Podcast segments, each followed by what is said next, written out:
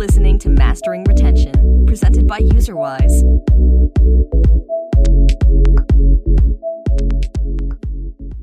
Hi, everyone. Uh, welcome to today's episode of the Mastering Retention podcast.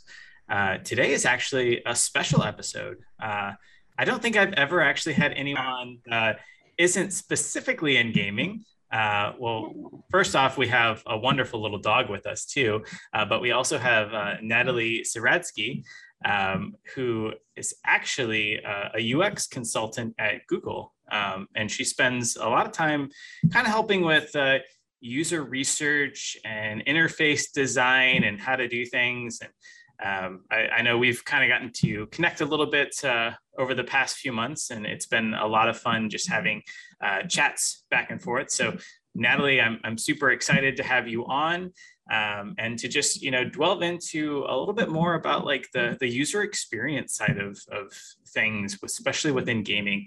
Um, I think it's something that gets overlooked by a lot of gaming companies. And I think there's a lot of kind of improvements or things that can be learned from you know apps that are maybe outside of gaming on how do we actually apply these to gaming and just make better experiences overall so uh, i always like to ask you know what's your story? How did you you know get to where you're at today? Yeah um, thanks for that intro tom. Uh, it's been great going back and forth.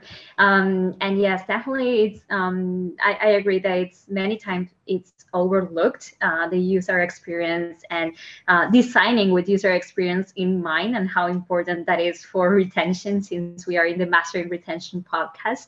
Um, so my story uh, I'm, I'm going to try to shorten it a little bit um, i've been always connected to um, one market research to user experience and actually my first um, real job was for a company that designed and sold um, board games for children and um, my job I, I, was always connected to marketing. My job was to actually create loyalty and retention um, and sell those games even better uh, to our customers.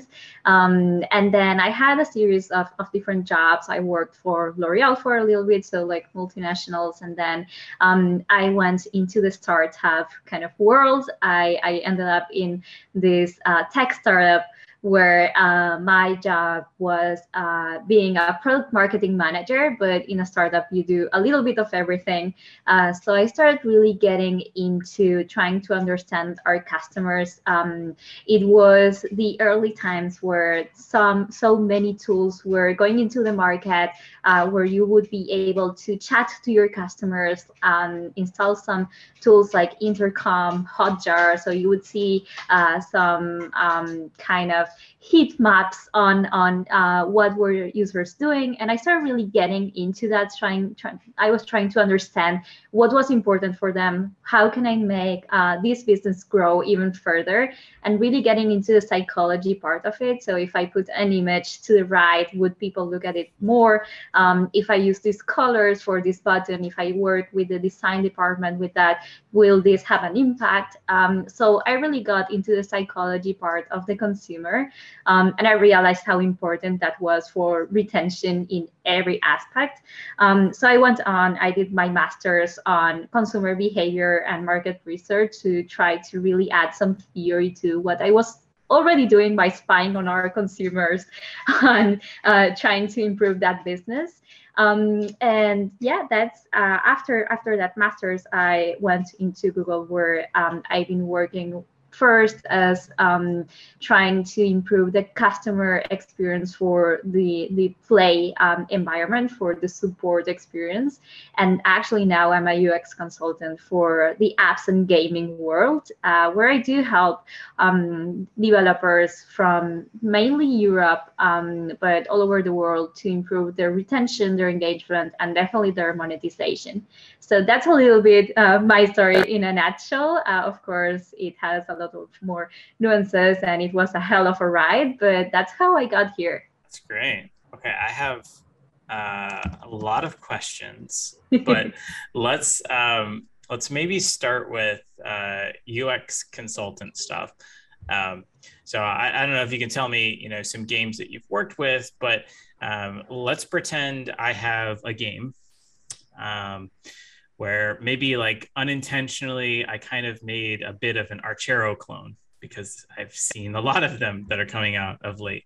Um, and uh, you know, let's pretend I don't know. I have maybe like thirty percent day one retention, um, and uh, you know, I'm I'm trying to understand. You know, how can I improve this? Like, I, I've got a target of forty percent D one retention um, before I kind of keep moving on and keep improving my game.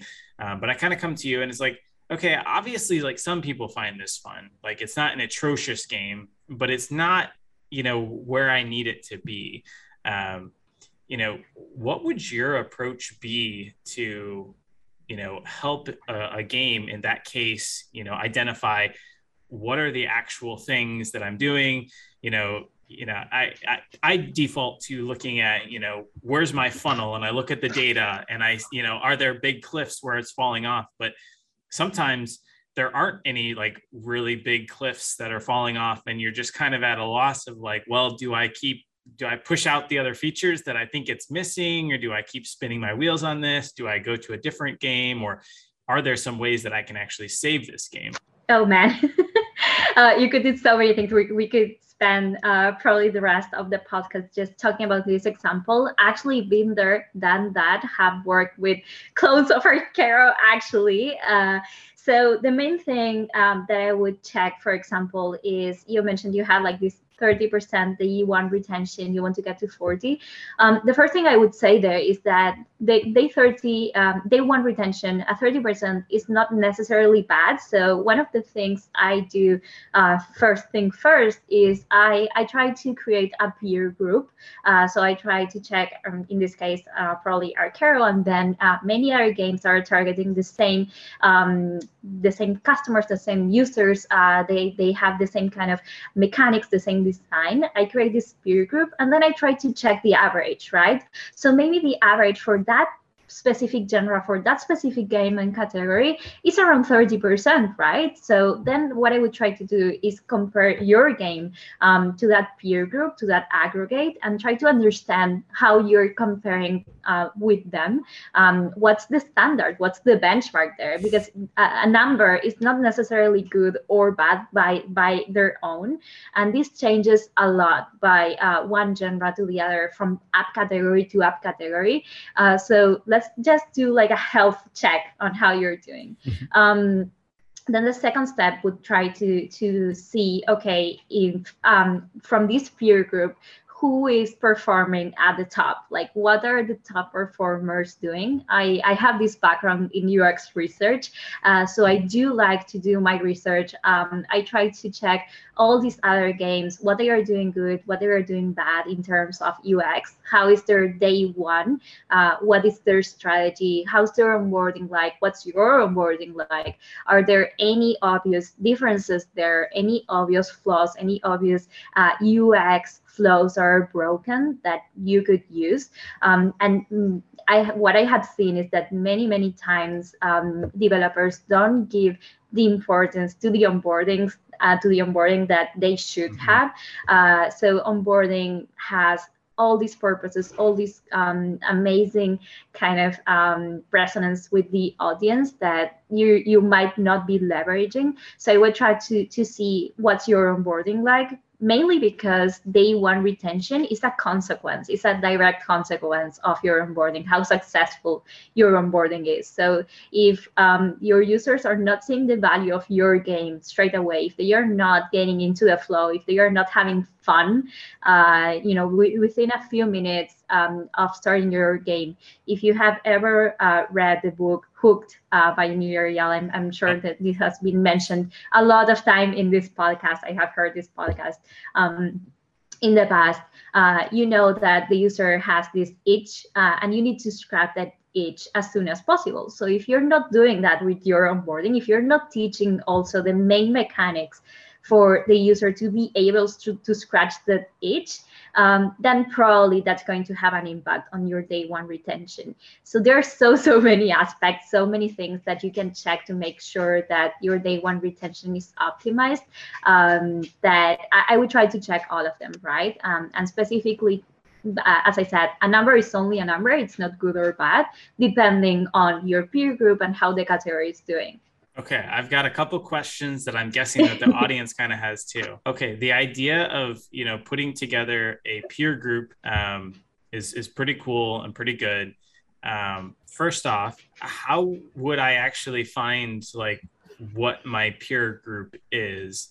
You know, I obviously Arch Archero is probably like the top of the list and probably the one that's out there. Um, but you know, what are all of those other games that are doing good that I'm not aware of? And then maybe even more importantly, what are the other Archero clones that are doing terrible and that I could probably learn a lot from? And I don't want to like recreate those. Um, but you know, those ones I probably there's going to be very little information out there. So how do I really appropriately put together like a full picture of a peer group? So um, I do two things here. Um, as a developer, you usually know who your main competitors are, but let's say, let's put it in a case where you have no clue literally who they are. Um, there are a couple of ways, so I'm not going to advocate for Google. So let's put Google and iOS.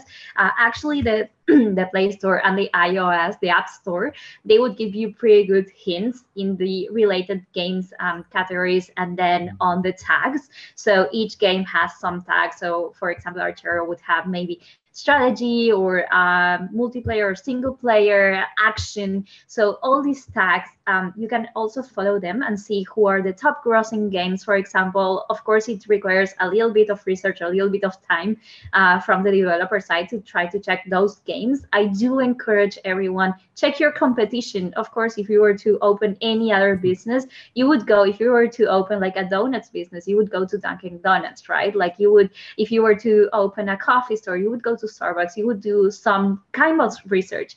And for games, it's the exact same thing. You would go and check um, who is doing best at this category, who is uh, top grossing, who is top selling, who has the best reviews? Reviews can tell you so much about the game. You were asking who is um, doing badly. So you check who has the worst reviews ever in your category who has like the same kind of tags that your game would have or has mm. if you have it published.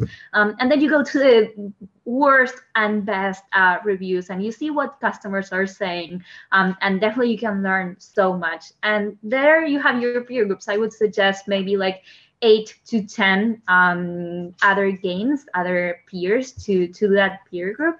Uh, but it's as easy as that. That's that's the most straightforward way um, you can do to to get your peer group and, and to to compose that.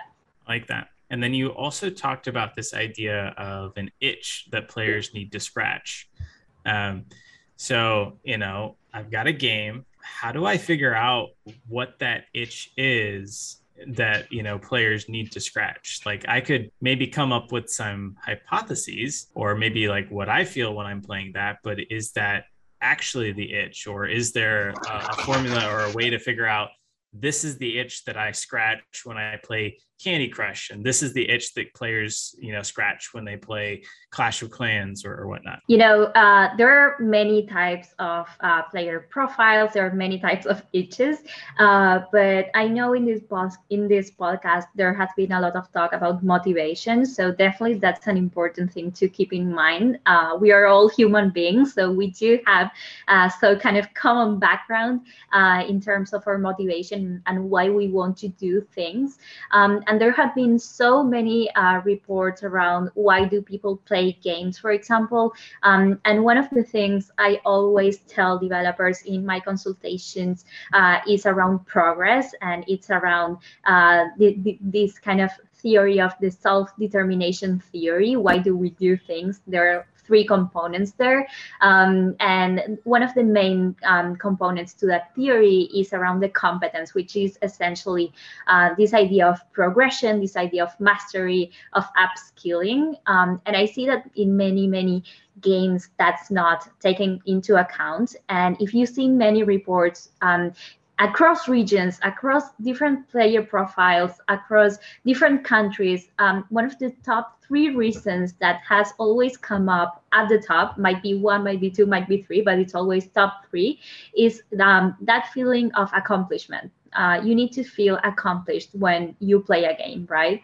Um, so that's one of the main itches that we have as players you want to feel accomplished somehow. Uh, if it's the satisfaction of having um, three candies in a row and, and getting that match or uh, getting somewhere small objectives small tasks um, that's so so so important uh, as, as a developer to understand and to scratch that age. Of course, um, then you have like many nuances, many profiles, like people who are a little bit more competitive, uh, a little bit more aggressive. They just want to shoot other people. Um, some people that want to create. Women, for example, are known in many markets uh, to be more um, more um, inclined towards fantasy, for example. So anything that you would be able to build like fantasy worlds. So you need to really understand um, the user uh, to scratch that that itch. And I know this is um, not an easy answer. It's not a one size fits all,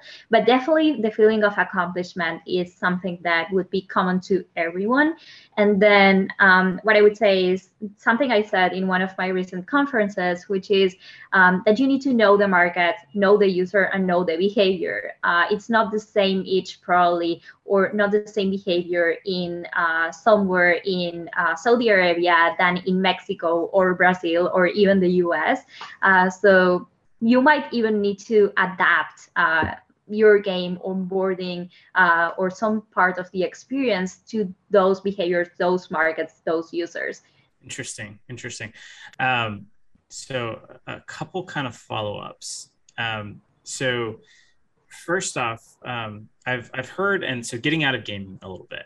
Um, I've heard that a lot of uh, service companies and apps have this thing that they kind of call this magic moment um, where if you can get users to this magic moment like in twitter it's like 10 followers or something or in, in slack it's like 100 messages and uh, i don't remember exactly where they are in different things but you know it's like yeah if we can get users to to get this amount of friends in facebook they're basically going to be retained you know forever. So how do we get more people to this magic moment?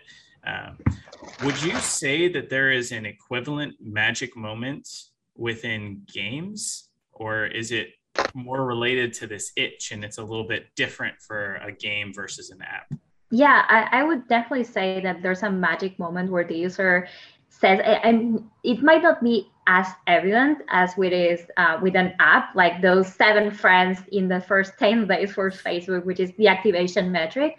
Uh, but there's definitely something in gaming that will be that moment where the user gets into the flow where they want to continue playing right? When when the session length starts to grow when they go past the onboarding point when they want to do more on on your game right? When when that kind of uh, switch kind of goes on um, in, inside the, the, the, user's brain where they say this is actually fun. I actually like this game. I want to see what what's out there what what more can this game offer for sure. Awesome. And then the second thing that i was kind of noodling over as you were talking about um, you know this idea of achievement which i think is really important but i think games do one kind of additional thing and and that's this idea of fantasy. So you know to me i see these you know zombie movies and you know it probably wouldn't actually be that much fun to live through in a zombie apocalypse. Um,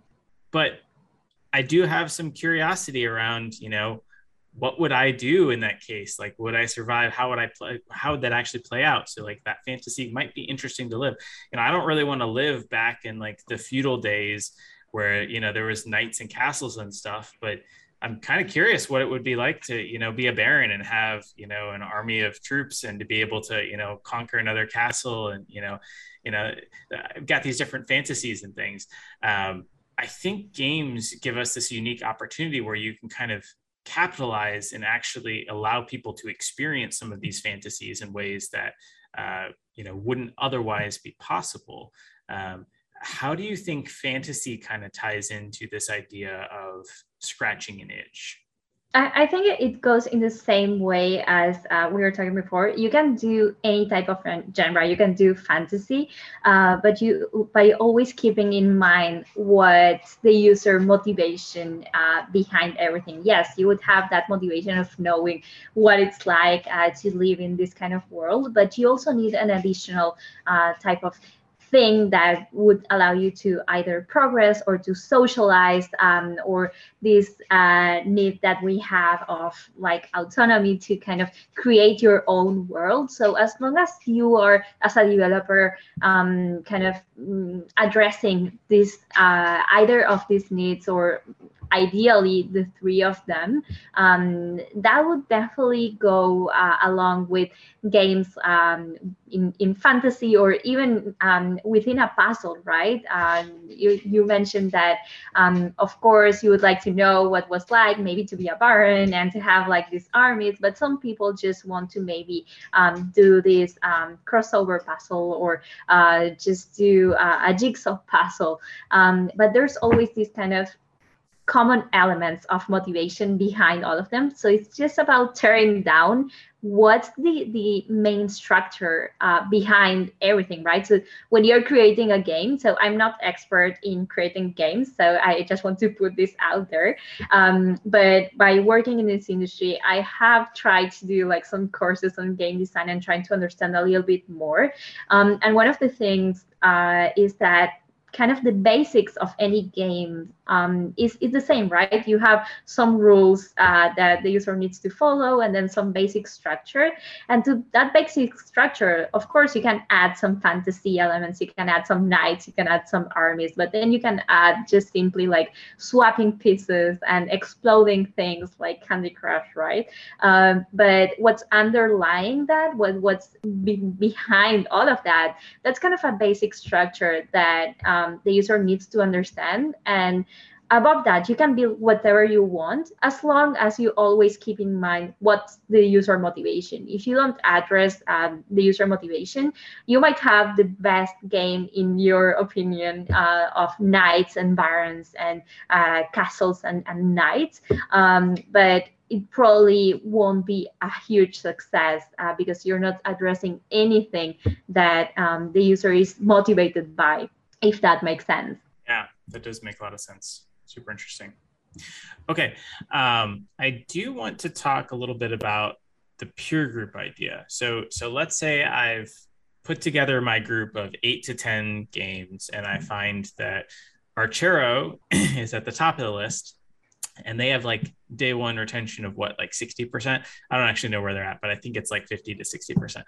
So I'm obviously far below that. Um, you know, I, I might find a few little things in my onboarding experience that I can, you know, suss through and, and work out and stuff. Um, but I'm still kind of underperforming. Um, do you think that there is a value in trying to talk to the players directly, either like on the phone or a Zoom or a survey or something like that? Um, and and how would you go about it? And would you try to focus more on the people that came back the second day to understand like why did you come back? Or is it more important to try to figure out and i think this is the harder group but the people that just like downloaded the game and then just churned. Um, because obviously there's a disconnect. I mean it, it's not like it's easy to get someone to download your game right? Like you've got to show them an ad and most people just see those ads go by. So it's got to be an enticing enough ad that i clicked it. I got into the you know google play store or apple you know, and I, I see the screenshots, it still looks engaging. The description's enticing enough for me to download it. Not only do I download it, but I actually have to open up the game and then like start playing it. And then I churn out. And so obviously somewhere in there, there was a disillusionment of what I thought I was getting and what I was actually getting um, because in theory it looked like that game should have been fun to me right? Um, i think you just hit a nerve uh, to be honest because yes as, i mentioned um, i did ux research uh, for quite a while. I'm super passionate about research and researching the user. Uh, so there's massive value and i cannot uh, stress this enough in talking to your users. Uh, both the current users and the churned ones uh, i can't even stress how important it is to try to talk to all of your um, user groups. Definitely, uh, your current players can tell you why they keep on playing, what what they find valuable, uh, what they think can be improved.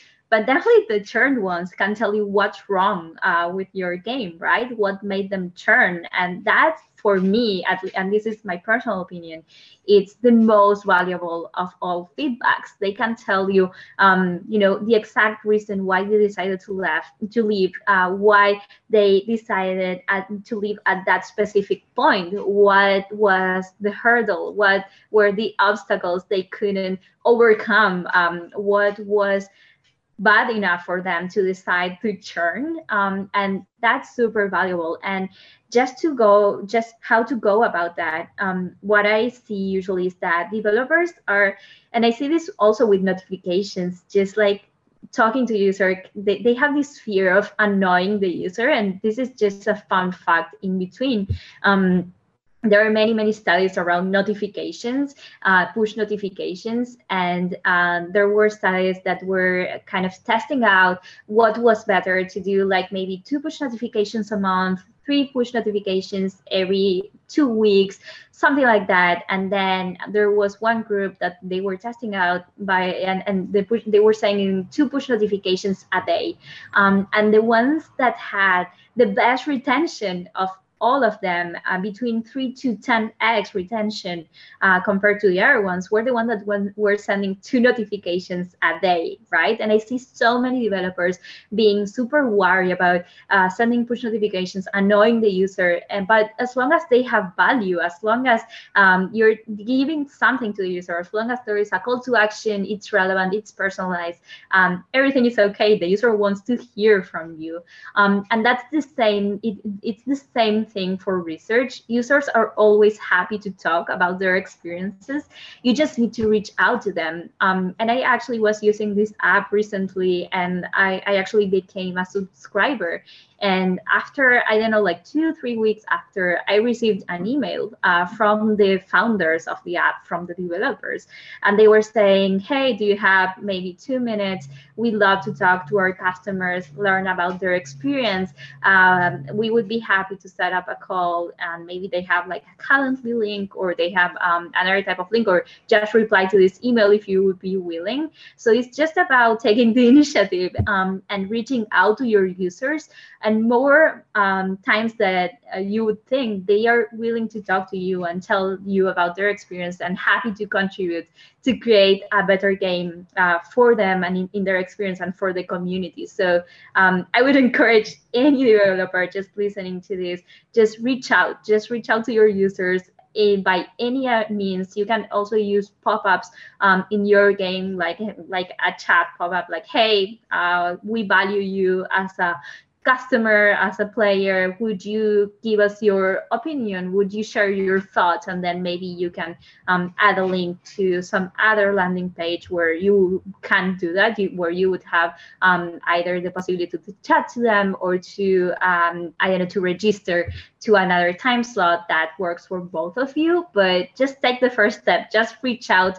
Uh, users are always happy to share uh, their experience and to tell you more about their experience with your game so, you know, in the case of, well, I mean, we have we, we live in the world of GDPR now, right? Um, and so I, I feel like there's this hypersensitivity to, you know, collecting email addresses and things like that. Um, but like if a user hasn't given me push notifications and they've churned and I don't have their email, there's, you know, really no way for me to get in touch with them that, you know, I can think of. So, you know, is that something that you you know recommend like early in the game when i'm just trying to understand like a pop-up of like hey you know we'd love to get to know you better and see how we're doing you know would it be okay if we shot you an email and set up a call and you know optionally let them put that in? Or like a, a survey that's early in there and then like an optional question at the end of the survey of like you know can we get in contact with you to you know go over other questions or hop on a call you know if so put your email here like is that you know something that you would do or you know is it trying to get them to enable push notifications so you can like hit them with one like last dish push notification or something like that Well, what I would say there is first rely on your data. So uh, first knowing when users are churning. If you have like a margin, uh, let's say like the first three minutes or four minutes, don't just uh, do it at the first thing when the user gets into your game, right? Uh, you want your, your your user to experience as much uh, of your game as possible without um, any additional things. Um, and the same goes for push notifications. Uh, one of the things that we always, always recommend and that we see all the time actually um, is for developers that have an iOS version. Uh, you open up the game and the first thing you see is, hey, do you want to receive push notifications? And you have like no context of the game. You haven't seen anything about it. You don't know if you like it or not, the value. So one of the things we always recommend is you wait for the right moment and you do it right. Like there are many, many examples out there, um, games that are doing it really, really in a really cool way or apps that do it in a really cool way. Uh, they give you something. For example, you can see the value of something on the app or, or the game, like a daily reward, for example, right? Uh, you get into a game, you play for like a minute or two, um, they give you this daily reward, and after that, they can tell you something like, hey, don't miss out on uh, the next daily rewards, or we have some random great rewards every once in a while. Um, be sure to uh, have your push notifications um, activated. Do you want to activate them? Yes, no. And then if they say yes, then you would uh, kind of send that trigger messaging asking the user to allow those notifications, but not before, not without any context, not without the user experiencing a little bit of your game. Um, so the, th- the same thing goes for uh, users who you want to chat to. Uh, take into account your margin, take into account your analytics, your data. Of course, uh, if it's like one minute, they haven't experienced anything, you can just assume that you will lose some of them and uh, you won't be able to get them back. Um, and, and that those are users that are going to churn and you won't be able to talk to them. But there are some users who uh, you might be able to catch after, right? Uh, so mm. maybe after a few minutes, yes, you can have uh, maybe associated to a reward, for example, like, uh, hey, we want to give you this, uh, but first to receive it, can you just, um, I don't know, like either give us your email or can would you be able to talk to us, um, you know, for five minutes and get this amazing whatever uh, item something of value right? That that's the thing about rewards. Uh, if, if you just give out anything maybe it doesn't work but if you give something of value to someone who is um, in, in the first few minutes experiencing your game and um, you know being honest i love honesty as a policy from developers. Sometimes you you you see developers saying uh, you know we do have advertising in this game for users who don't do any in-app purchases because we need to survive somehow.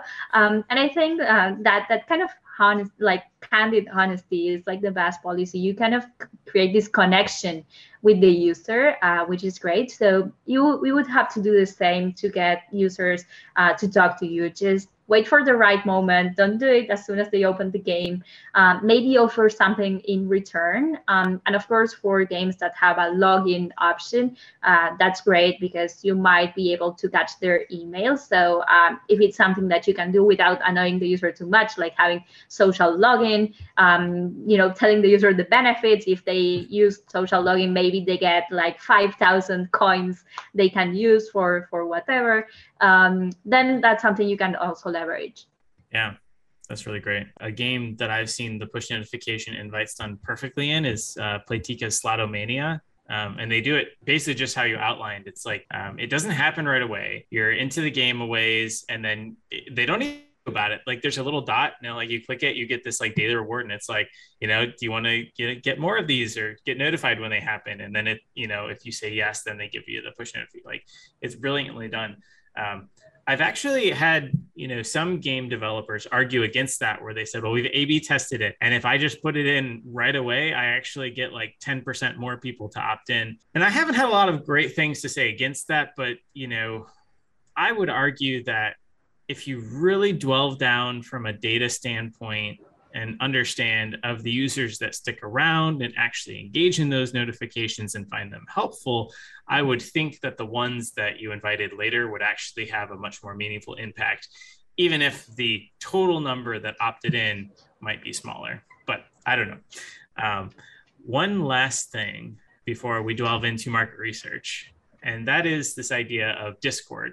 So, um, a lot of games lately have, uh, especially you know, soft launched early stage games have started kind of putting together like a Discord server, and like they have like a persistent, you know, button where you can just kind of join their Discord server or what have you. Um, have you had any experience with that recommendations around that is that a good way to like get people to actually engage with you and you know give you that feedback or you know is it going to skew towards just the already very engaged people and you're going to miss the, the greater mass I think it's just one alternative. Uh, I'm a big fan of data and A/B testing. So uh, there are many, many tools out there. Of course, at Google we use Firebase, but uh, I know developers use their own tools or third mark third-party tools. Um, I, I, have nothing against Discord. I think if used right, it can be a great tool. Uh, you always need to do some priming though. You need to prime the user before something persistently ask the user to do something, or it's just another element of your UI. So uh, again, like this honesty policy, like, hey, uh, you know, we would love to talk to you. We have this icon right here. You can even darken the screen. You can do it like a, a small cue um, that where you can connect with us, right? Right? Uh, and I have seen many users who are grateful for that because either they get stuck in the onboarding, they want to connect to someone, and it's a great tool. Um, but we, as with any tool, you need to know how to use it and how to use it right. Uh, so what I would say there is definitely prime the user, tell them something before that comes out of nowhere. And then the other thing is A/B test, right? Maybe Discord um, works for you, but maybe it would work. Um, there are other tools that would work better. Uh, so definitely, it's about checking what works best with your game when and where uh, doing like different timings different placements um, and seeing how the users respond to that. So big fan of data big fan of checking uh, you know minute to minute how the, that evolves and how that works. Um, and if it works then great. If not um, maybe it's just about testing some other tools or some other options. That's awesome. I love that. Okay so I want to switch gears and spend uh, probably most of the last of the time that we have together talking about market research. So especially in, in game development. Now, I actually come a little bit from market research background too, so I'm a fan of it.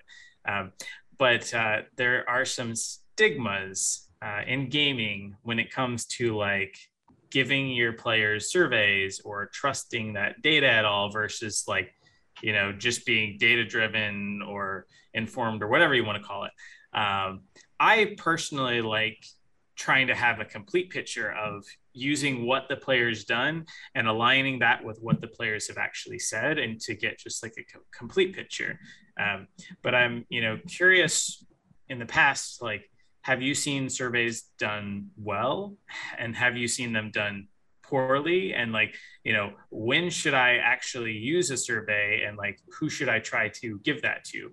You know should it be just my players? Should it be you know i try to give a survey to players in a game that isn't mine to like understand what they like about that or yeah illuminate us um, okay so uh, this is just going a little bit into the basics of like market research and like surveys when to use them. So surveys and and i'm going to try to be non-boring with this and uh, just going into the very basic So surveys is more of a quantitative method, with me, which means that it's kind of a massive method. You would use it for uh, when you have like many, many users um, to, that you want to get their feedback on, and of things that um, maybe they don't require as many um, insights as possible. So closed options, right? Uh, maybe uh, you have like pre-filled uh, options, some standardized options that you're giving the users, and then uh, you let them choose from all of those options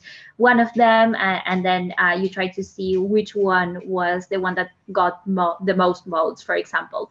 Um, and with quantitative, what you try to do usually is try to prove a, a hypothesis, right? Uh, so, for example, what you would do is um, ideally when you're doing uh, market research or user research, is you would talk to user first. So that's more qualitative. You do like a one-to-one kind of method or a, um, kind of a more um, a method that requires less people. Um, and then from talking to those users from maybe those interviews, from those usability testing, you develop a, an hypothesis. Uh, and maybe you say, in my onboarding, if I change this for that, then I think that I would improve my day one retention by X. Um, and then that's when the survey comes in you have a very clear objective so for good service you have to have a very clear objective with what you want to prove or demonstrate on, or to get from that survey um, and then you would send that survey to um, a, a, kind of um, more massive audience than the one you had when you were doing this other kind of method, maybe like the usability testing, which is one to one, or an interview, right, which which is one to one. So you take those insights from maybe uh, these more qualitative methods, and then you translate them into your survey to try to prove those points, or maybe to disprove them, right? Uh, to to try to get something very specific out of out, out of that survey. Uh, you wouldn't be asking very um, kind of what, what what they are called closed questions like do you like our game yes no uh, do you think our reporting is good yes no right uh, you would try to um, get these other kind of closed options uh, that tell you something very specific from an hypothesis you already have. Um, if if that makes sense, um, you know, the, to your question, Tom, um, when when to use surveys. Yeah, super interesting. I like that a lot. Um, do you think that there is value in trying to do, um, I guess how would I say, like a, a segmented survey? Um, like if I can, uh, okay, for an example, let's say I ran a special time limited event this last weekend over Labor Day. It's like a Labor Day event. Um, and I noticed that uh, of the 100,000 players that logged in, um, only 50,000 of them actually engaged in that event.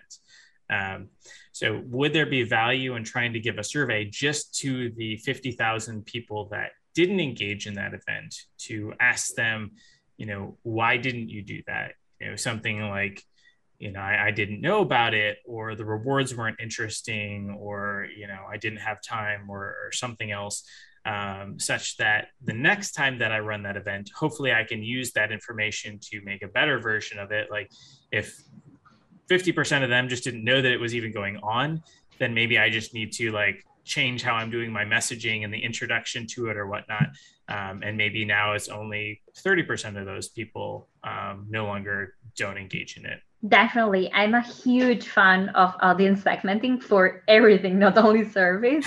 Uh, so just like um, tailoring the experience of your game to different audiences. Uh, this is something I always stress in our consultations. Different markets behave differently, so you can't treat your game the same for a user in Brazil than for a user in Germany or the US. They have different behaviors, different um, purchase behavior, different um, kind of tolerance to ads, for example, different uh, tolerance to the risk different um, i don't know like reward preferences and you need to figure those out to make the most of, out of your game and to really resonate with those audiences. And it's the same with service right? Uh, you need to segment your audience um, and to try to get the most out of these different um, audiences that are generated uh, with different e- either events on your game or with different stages. So you would have a survey for um, the onboarding. You would have a survey for users who stuck with you until day 30, what's called day 30 retention. You would have a survey for users who are your highest um, engaged cohort um, and then for the least engaged cohort and definitely for if you do an event uh, you would want to know why people um, didn't engage with it wasn't it attractive enough was the timing wrong uh, was it not promoted enough was um, was it too short for example um, and definitely listening to that feedback is key to try to do it better in the future. Um, and this is one mistake I've seen over and over, which is not listening to user feedback, right? Um, I see many developers wondering, like, what do we do next in our roadmap? Um, and sometimes when we do the consultation, when we do, um, you know, the, the kind of UX teardown, um, we tell them some things and they are like, oh, yeah, we have this in our roadmap for like in you know in two years but we might like rethink that and and do it now right? Um, so it's just about learning what um, those users for that event found useful or not insightful um, or not and then using that information to improve your game right? Uh, it, it's not worth it to do like all the work of a market research or a user research if you're not going to use that in a valuable way for your game. Um, of course you don't have to do everything that the user suggests but again if you do have an hypothesis you can get some very valuable insights and adjust your roadmap and uh, future live ops depending on the feedback you get. Yeah that's really good. Okay so I'm going to ask you a little bit about uh, survey questions now, because uh, I think it's very easy to do what's called a, a leading question, um, where you encourage the answers. Um, so I'm actually going to ask you, you know, in that example, pretend I have a game, we ran a Labor Day weekend event. How would you actually go about writing it? And for the audience, um, just before we get to that, um, a, a, leading question would basically be something like uh, if you've ever seen any of the US political ads when you know somebody's going to be elected um, you know you see the uh, ad for trump put on by let's say biden and it's like you know did you know that Trump does, you know, X, Y, Z to children or or whatnot? Um, and then, you know, an associated survey question would be like, you know, do you agree with Trump harming children? And I, I don't think any of this stuff exists, but like it kind of leads you to where it's like, well, oh, I, I better say no because I don't want to like agree with that thing. Um, and there's lesser versions of that too, but that's kind of the idea of like if you're not careful about wording the question just right, it can encourage people to think that they want you to or you want them to answer a certain way and then they do and that can skew your results because it's not what they actually believe. So, yeah definitely. And for gaming you can say something like how fun was this event? And that's also a leading question right? Uh, because you're assuming the user found your event fun. So something not leading would be something like how did you find this event? And then you give the user some options uh, or you, you can have an open-ended question for the user to tell you what they thought right? Yeah absolutely.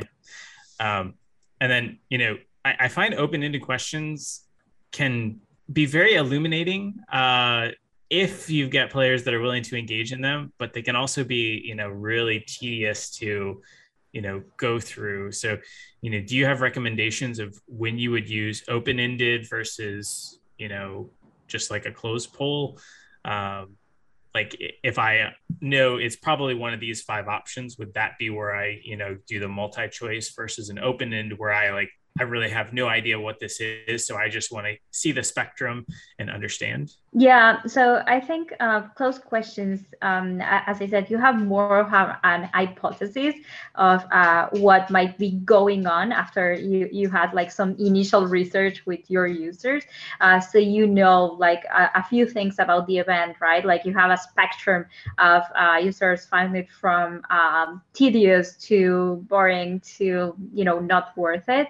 Um, but you, you would use a more open question probably uh, when you want to gather some insights on, on some other aspects that uh, you don't really have that previous theory from that hypothesis. Uh, so you want to test that out with those users. So just let me know, for example, about your experience um, you know you, you want just to gather something um, more general for example um, from from the game itself. So you're asking about an event but then you want to to ask the user like can you describe um, you know how, how would you describe our game? Or you know what what do you think are the improvements that or the next features that we should include in our game right? Uh, you don't have a theory about that. You just want the user to express themselves freely um, and that can be of massive value too right? If you talk to the right users because you might start seeing that some patterns repeat themselves. And this is something i have seen a lot in research like what what are the things that um, you know are are not working well? Um, and then you start seeing some patterns and that and that's the, the value that's the, the beauty of research right? You start seeing some patterns. You start seeing that oh you know many users mention whatever about this game so maybe we should pay closer attention uh, to this feature maybe we should develop um, this other thing that's awesome. Oh, and I have so many more questions, but I know we're out of time here. So I have one last uh, unofficial question for you because it is the Mastering Retention podcast. That is, you know, what's one tip or trick or lesson you've learned over the years? You know, how do you keep players around for longer in a game? I think it all comes down to these kind of three key concepts, which is knowing the market, knowing the user, and knowing the behavior that definitely includes data, uh, but it, and it, it, includes research. So, um, and one one trick that I would want to put out there is that many developers think about research as something that has to be done by experts. It's so um, you know foreign to them. It's so far away from what they do day to day. Um, but actually, you know, you can do a usability testing by just grabbing your game and uh, showing it to your grandma, for example, uh, right? Just to know about if there are any usability issues, um, any friend, um, you know, who is not maybe not that close to you, or uh, some family member that doesn't have. Um, any shyness in, in telling you the truth you would just give them your game and ask them to play and ask them uh, to do some specific tasks for example. And then you can see um, you know how your game plays out the usability of your game if there are like any issues. And i i have seen like so many issues that could be prevented um, you know before launching it to the market. If you would do that if you would just take any being that's close to you and show them your game and ask them to perform a few yeah. tasks and see how they do it and see if that's clear. Um, that that the, the, so many issues could be prevented. So um, usability test, testing is not something um, that has to be done by an expert has to be done by a team. You need to hire someone. You can just do it yourself as a developer. So definitely um, key to knowing the users. Um, do a research on the market. You're launching your game to know what users um, like what they don't like what they are afraid of how in-app purchases work in that market. Brazil, for example, um, doesn't have that much of a high penetration of credit cards. So how do you solve for that? Are you going to partner uh, with any local, for example, uh, provider, suppliers of, um, you know, payments, or are you going to offer some other things? So just keep that in mind. Know the market, know the user, know the behavior, um, and that's definitely something that's key for mastering retention. That's great. That's so good. Well, Natalie, thank you so much for for joining us today. Uh, hopefully, we can maybe have you uh, back at some point in the future as well. Um, if folks do want to get a hold of you, is there a good way to reach out? Uh, definitely, just search for me on LinkedIn. Uh, I'm active there. Or uh, Tom, I know uh, in your LinkedIn we have talked uh, a bit, so uh, feel free to also mention me. And anyone who wants to reach out, feel free to connect with me there. Sounds good. All right. Thank you so much, Natalie. Thanks, Tom.